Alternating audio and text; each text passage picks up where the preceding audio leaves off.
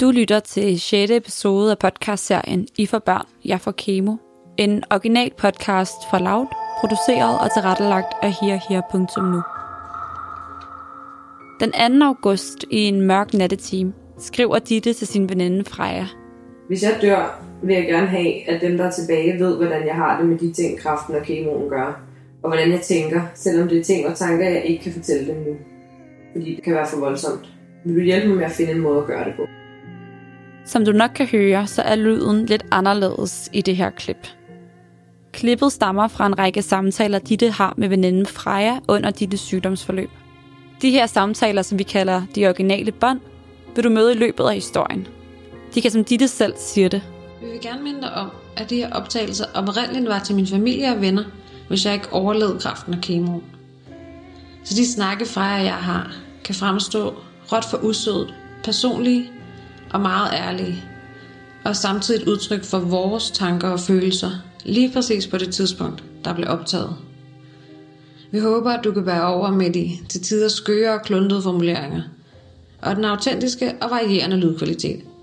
Vi vidste jo ikke, at du skulle lytte med. Men kunne du bruge podcasten til noget? Jeg tror du, at andre, der har været eller er pårørende til en med kraft, selv er kraftramt, eller bare står i en sårbar situation i deres liv, kunne få gavn af at høre den, så må du meget gerne give en anmeldelse, abonnere, og vigtigst, fortælle det videre. Så kan vi måske sammen hjælpe en, der lige nu står i eller har været igennem en svær periode i deres liv. En forårsdag finder Ditte en lille hård knude, der er på størrelse med et fingerled. Efter utallige undersøgelser, en operation og beskeden om, at der ikke kun er én, men otte knuder, får Ditte sin diagnose. Det der bliver desværre nødt til at fortælle dig, at øh, din knude viser, at du har Hodgkins lymfom, altså lymfekræft. Dittes læge Martin er først optimistisk. Desværre er virkeligheden en anden for Ditte. Dittes kræft er i stadie 4 med spredning til lungerne og kategoriseres som en avanceret sygdom. Fordi Dittes kræft er så aggressiv, får hun valget mellem to kemobehandlinger. Den ene kemobehandling er beregnet til aggressiv kræft. En behandling, der er hurtig, kras og giver størst sandsynlighed for overlevelse. Men helt sikkert vil gøre Ditte ud af stand til at få børn.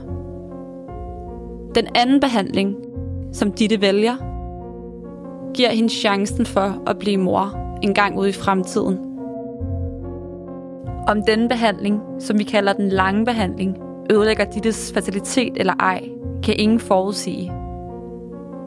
Men det er Dittes eneste chance for en dag at holde sit eget barn i armene. Grunden til, at Ditte vælger den lange behandling med laveste chance for overlevelse, er, at Ditte få uger inden kræftdiagnosen aborterede et barn – et ønskebarn. Ditte er ikke klar til at opgive drømmen om at blive gravid. Selvom drømmen er meget fjern nu. For Ditte skal igennem sit kemoforløb på 6 måneder, som først nu er skudt i gang. Det viser sig, at efter min første kemo, der øh, mister jeg 100% mit immunforsvar. Ikke forstået sådan at jeg så har et svækket eller et dårligt immunforsvar. Jeg mister de celler i kroppen, som øh, bekæmper bakterier og vira infektion, øh, og har derfor ikke et immunforsvar. Og det er i sådan en situation med kemobehandling og rigtig meget sygdom i kroppen, og faktisk i alle andre situationer rigtig uhensigtsmæssigt og, og skide farligt. Øh, Øh, og det opdager vi ved, at jeg river en masse infektioner og følgesygdomme til mig meget kort tid efter den første kemo. Og dermed op og skal have den anden, så fungerer det sådan, at inden hver kemo får jeg taget blodprøver for at se, hvordan mine værdier er. Hvordan har min nyre det, min lever, min immunforsvar, alle mulige andre værdier, min blodprocent, whatever. Hvordan har de det efter kemoen? Er de overhovedet klar til at få kemo igen? Øhm, og det er der, vi opdager, at jeg har 0,1 procent af de neutrofile øh, celler, som er dem, der udgør den del af vores immunforsvar. Dittes krop er på ingen måde rustet til at gå igennem endnu en kemobehandling. Men den er heller ikke rustet til ikke at få den. Ditte kan ikke bare springe en kemo over – hendes krop er så syg, og kraften har spredt sig så meget rundt i kroppen, at de skal have stoppet spredningen, hvis hun skal have en chance for at overleve. Min læge Martin, han bliver nødt til at finde på noget, der gør, at jeg kan få den næste kemo. Og reelt set kan jeg ikke bare få den, fordi uden et immunforsvar vil kemoen slå mig ihjel. Så han kigger i sin værktøjskasse og er så sindssygt skarp og kompetent og har sammensat nogle muligheder for, hvordan vi måske kan få mit immunforsvar, min krop op at køre igen, sådan så at jeg kan klare at få de kemogange, der er nødvendige for at stoppe den her spredning, eller i hvert fald for forhåbentlig at stoppe spredningen. Så jeg får nogle sprøjter, jeg skal tage for at booste mit immunforsvar, som selvfølgelig har nogle andre konsekvenser, og der er en masse andre bivirkninger med det, men som han siger helt nøgternt, vi har ikke noget valg. Du bliver nødt til at få de her øhm, følgesprøjter, nødt til at få den her følgemedicin, for at vi kan give dig kemoen. Og ja, det har konsekvenser for dine lunger. Ja, det har konsekvenser for dine organer. Ja, det har konsekvenser for de værdier, øhm, vi ser i din krop. Men vi skal stoppe den her spredning. Ellers har vi ingen chance for at stoppe kraften, og så bliver det rigtig svært for os at behandle dig. Så jeg møder op til anden kemo og får alle de her beskeder. Øh, og der er jo ikke andet at gøre, end at følge hans anvisninger. Jeg har tillid til ham. Øh, inden det har jeg fået at vide, at de første par gange kemo nok er okay. Er tålige for kroppen. Fordi jeg jo stadig har rigtig mange andre celler, som fungerer. Men jo mere kemo jeg får, jo mere bliver der ødelagt, jo mere bliver der dræbt, også de raske celler. Fordi kemo dræber jo ikke kun de syge celler. Kemo dræber jo også raske celler. Så det går også op for mig, at det der, som måske er normen med, at man kan mærke, at det gradvist bliver værre, det, det er ikke den proces, jeg har. Jeg får den anden kemo, får det rigtig dårligt af anden kemo også. Jeg begynder at få rigtig mange smerter i mit underliv, i min æggestokke og i min mave. Det er, er på en anden måde end det, som kemoen gjorde ved den første omgang. Jeg øh, begynder at have nogle blødninger, som der ikke er nogen, der kan forklare, hvorfor kommer. De burde ikke komme af kemoen. Der er masser af blødninger, som kan være forårsaget af kemoen, men ikke dem her. Der er masser af smerter, som kan være forårsaget af kemoen, som jeg også har, men ikke dem her. Og derfor kan de ikke placeres i den der ellers ret store kasse af følgeting fra kemoen. Og det gør, at jeg så bliver kaldt ind til nogle undersøgelser, for jeg får det meget dårligt. Øh, samtidig så har kemo den effekt, at det øh, fortynder vores blod, så bare de mindste blødninger skal man være opmærksom på. Øh, papercuts, næseblod, øh, blødninger fra tandkødet, øh, fordi kroppen kan have svært ved at stoppe. Endnu en gang tager Ditte rundturen på rides afdelinger. Hun undersøger sig syv forskellige læger, som ikke kan finde en forklaring på, hvorfor Ditte pludselig bløder. De kan dog alle se, at der ligger noget i Dittes livmor. Øh, jeg mister rigtig meget blod. Jeg har ikke særlig meget energi. Øhm, jeg får at vide, at jeg bliver nødt til at blive taget op på en akut konference, øh, hvor de samler alle de resultater, der er blevet taget for de forskellige scanninger, og gennemgår det med nogle kirurger. Og så vil jeg få at vide, om jeg skal opereres eller ej. De kan se, at de her blødninger ikke går i sig selv. De kan se, at jeg ikke bliver bedre. Det er ikke noget, de kan fjerne. Det er ikke noget, de kan suge ud. Det er ikke noget, de bare hurtigt kan få afviklet. Og samtidig så har jeg ikke noget immunforsvar. Så hver gang der er en inden og scanne mig, så er det med risiko for infektion. Hver gang jeg er hos en ny læge, der bliver kigget, så er det med risiko for, at jeg får en infektion, som min krop jo ikke er i stand til at bekæmpe, som jeg reelt set kan dø af. Men konklusionen bliver, at jeg skal have opereret noget væv ud, som ligger i min livmor. Så jeg får at vide, at jeg skal være ved telefonen. De vil tage mig op på konference øh, jeg vil blive ringet op og få at vide, om de tør, og om de vil operere mig, og i så fald, hvornår. Og det er på grundlovsdag, den dag, hvor der er valg i 2019. Der er jeg ved telefonen hele dagen. Jeg får at vide, måske skal du opereres i morgen, måske skal du ikke. Vi bliver nødt til at lige vurdere, hvordan det hænger sammen.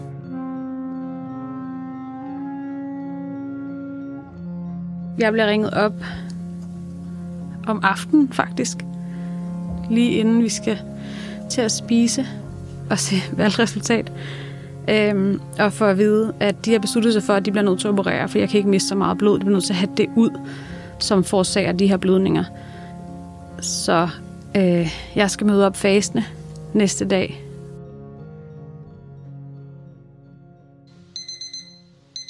Tidligt næste morgen møder Ditte og Christian op på ridet. Ditte får taget prøver for at tjekke sine værdier. De dårlige. Men operationen skal gennemføres alligevel. Hun køres ned på operationsstuen. Operationsstuen er kæmpestor og fyldt med læger og sygeplejersker. Ditte lægges på operationsbriksen. Hendes arme og ben spændes ud, så hun ligner en søstjerne. Operationen går i gang.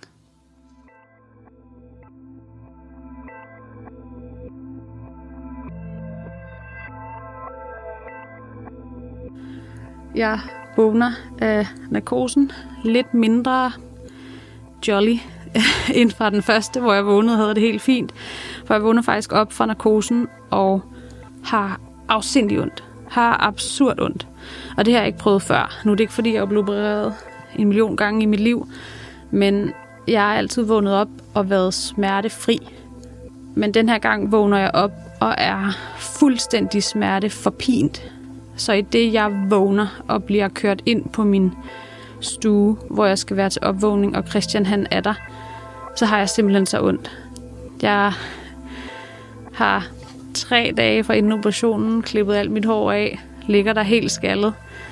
Øh, vi bliver nødt til at hente en læge, og jeg bliver nødt til at få noget mere smertestillende, og jeg bliver overvåget i timerne efter operationen, og jeg får noget med, og de bliver ved med at holde lidt øje med mig. Øhm, smerterne bliver meget lidt bedre, og jeg ender med at få en masse morfin for at kunne være i det. Jeg får det dårligt af alt det smertestillende, har kvalme og utilpas og har hammeren ondt og bløder stadig. Men kirurgen kommer ind og siger, at hun har fjernet noget væv, som lå i min livmor.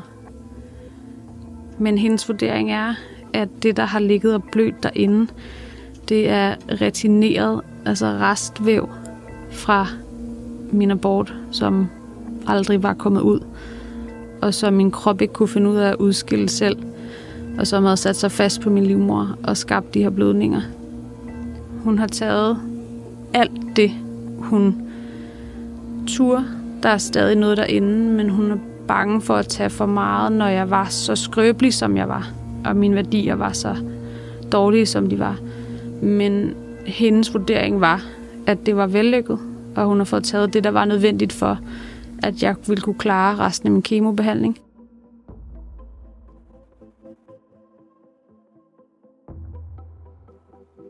Ugerne går, og Ditte får anden og tredje kemobehandling, der begge efterlader Ditte med nye bivirkninger.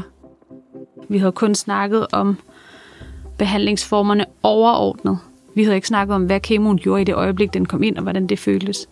Altså, og så er jeg også så heldig, at et af mine præparater er sådan et, der brænder ind i oven. Det kan være lidt specielt, det synes jeg i hvert fald, det var allerførste gang, at kunne mærke sin åre. Øhm, for mig var det egentlig en måde at kunne indstille mig på, at det her var det, jeg skulle 11 gange nu. Så jeg vidste, at jeg bliver nødt til at lære den her gang, for at kunne indstille mig bedre til det næste gang, og måske forberede mig bedre på det.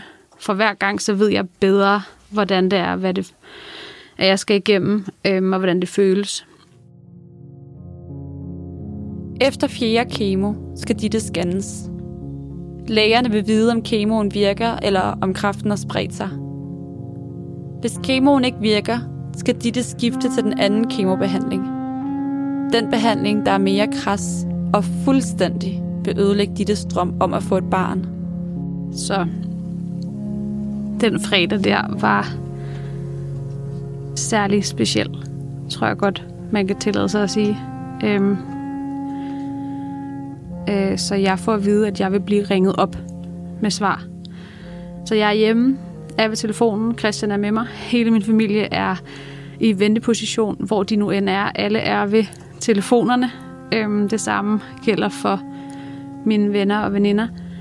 Øh, fordi alle ved godt, det er den her dag, der ligesom afgør, om vi har formået at stoppe spredningen, som jo i stage 4 er ret væsentlig for ens mulighed for at overleve. Telefonen ringer. Jeg tager den og hører min kontaktsygeplejerske Cecilie, og hun fortæller mig, at det er gode nyheder, og at kemoen virker, og kraften faktisk er formindsket. Jeg skal stadig igennem resten af kemobehandlingen. Jeg skal stadig have alle 12 gange kemo. Så jeg har stadig 8 igen. Der er ikke noget, der ændrer sig i planen, men jeg behøver ikke at skifte kemobehandling. Jeg behøver ikke at blive opereret, som de jo også helst vil undgå. Så med den melding bliver operationen også aflyst mandag, og jeg skal møde op onsdagen efter og få kemo, som jeg plejer. Øhm, og vi fortsætter med den plan, der er lagt. Jeg græder glæde med det samme.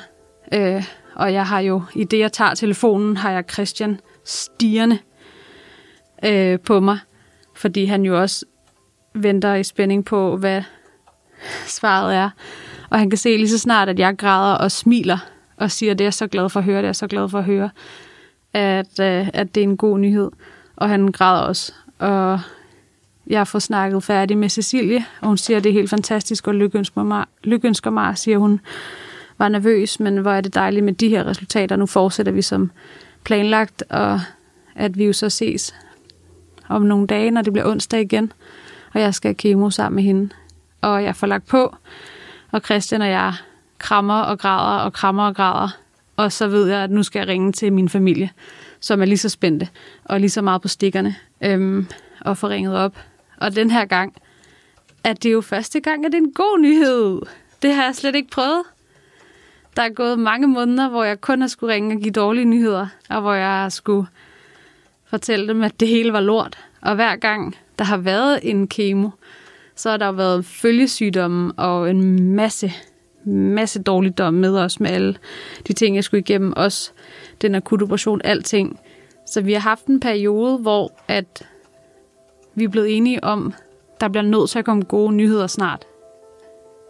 Jeg så ringer til min fars telefon og spørger min mor i nærheden. Der er hun selvfølgelig, de sidder begge to klar ved telefonen. Og jeg er på medhør, øh, og jeg siger med det samme. Kemoen virker, kraften for mennesket, Og så kan jeg høre dem blive rørte og ked af det af glæde i den anden ende. Øhm, fordi man tør nærmest ikke håbe på det i min situation, men det er så vigtigt for mine overlevelsesmuligheder og for min, resten af min behandling. Øh, og det er noget, som vi måske har underspillet lidt vigtigheden i, at den her kemo virker. Og samtidig har alle været fuldstændig klar over, hvor voldsomt det er, hvis det her udfald havde været anderledes, hvis kemoen ikke havde virket. Så vi får ringet og fortalt det til mine brødre også, der også er helt rundt på gulvet af glæde. Og jeg får fortalt det til alle mine venner, og få lov til at lave de gode opkald med de gode beskeder og en god nyhed, og få lov til at opleve det. Og så beslutter Christian og jeg os for at holde det, min far så pænt kaldte en kemofest. Det er fredag. Det er godt vejr. Vi beslutter os for spontant at invitere øh, min familie og vores venner ind til os i vores gård på Nørrebro og lave hjemmelavet pizza på grill og handle uanede mængder af kold rosé og hvidvin og øl ind. Og så kommer alle dem, der spontant kan. Og heldigvis er der masser, der der har lyst til at lige at slå et smut forbi og fejre, at jeg lige nu for første gang reelt set ikke ser ud til at dø om et øjeblik. Can we go back? This is the moment.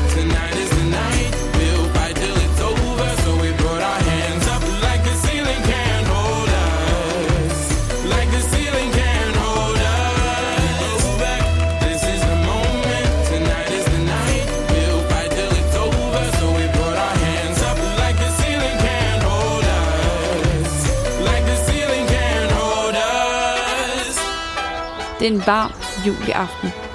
Sådan en rigtig sommeraften, hvor solen først går ned ved midnat. Gården er fyldt med venner, familie, latter og kærlighed. For en stund ånder Ditte lettet op. Året, der begyndte med en lykkelig graviditet og en drøm om et helt normalt liv, slog et voldsomt knæk, som sendte Ditte til tælling. Måske er tingene på rette vej nu. Måske Lyt med i næste episode af I for børn, jeg for kemo. En original podcast fra Loud, produceret og tilrettelagt af herher.nu. Klip, mix, storyboard, lyddesign og alt det andet er lavet af Anders Guldberg og Christiane Ditte Vedel, som er mig. Abonner på podcasten, og husk at tale om det, der er svært. Vi lyttes ved.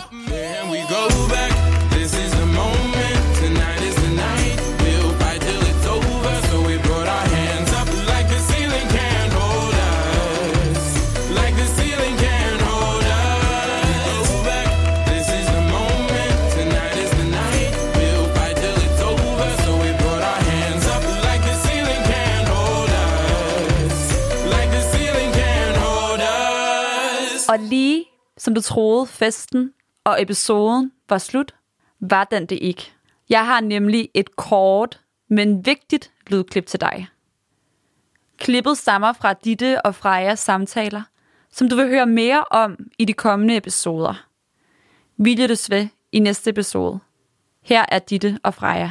Jeg tror første gang, jeg sag, decideret sagde til dig, at jeg var bange for at miste dig, eller havde været rigtig bange for at miste dig, det var der til kemofesten. Ja.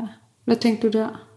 Jamen, der tænkte jeg bare, i dagene op til, da vi gik og ventede på svaret, og at jeg vidste, at det var ved at være tid til den scanning, der sagde jeg til Patrick, det skal være en positiv scanning, der kommer nu. Det skal det bare være. Og hvis, altså, hvis det bare er det, så er det første gang i sådan virkelig lang tid, at jeg ikke, at jeg bare har et lille tidspunkt, hvor jeg ikke er bange for at miste hende. Altså, og det der lille tidspunkt, det var jo bare et drøs af håb. Jeg vidste jo godt, der stadigvæk var og stadig er sindssygt lang tid igen, og jeg ved godt, der er ting bagved, bagefter os. Men jeg havde bare brug for, der havde været så mange lorte nyheder, og ingen gode. At jeg kunne bare mærke sådan, jeg blev nødt til bare lige at, jeg blev nødt til at have bare en, en god nyhed. For sådan der, lige at kunne blive løftet lidt op igen efter at vi havde fået at vide, at, den, at, at kemoen, altså kraften reagerede på kemoen, der sagde jeg også til dig, at det var første gang. Altså det var bare sådan en, det var bare sådan en, en lille relief, tror jeg. Jeg kan jeg tydeligt så huske det. Du skal til at gå hjem og sige farvel, og du krammer mig rigtig lang tid. Rigtig hårdt.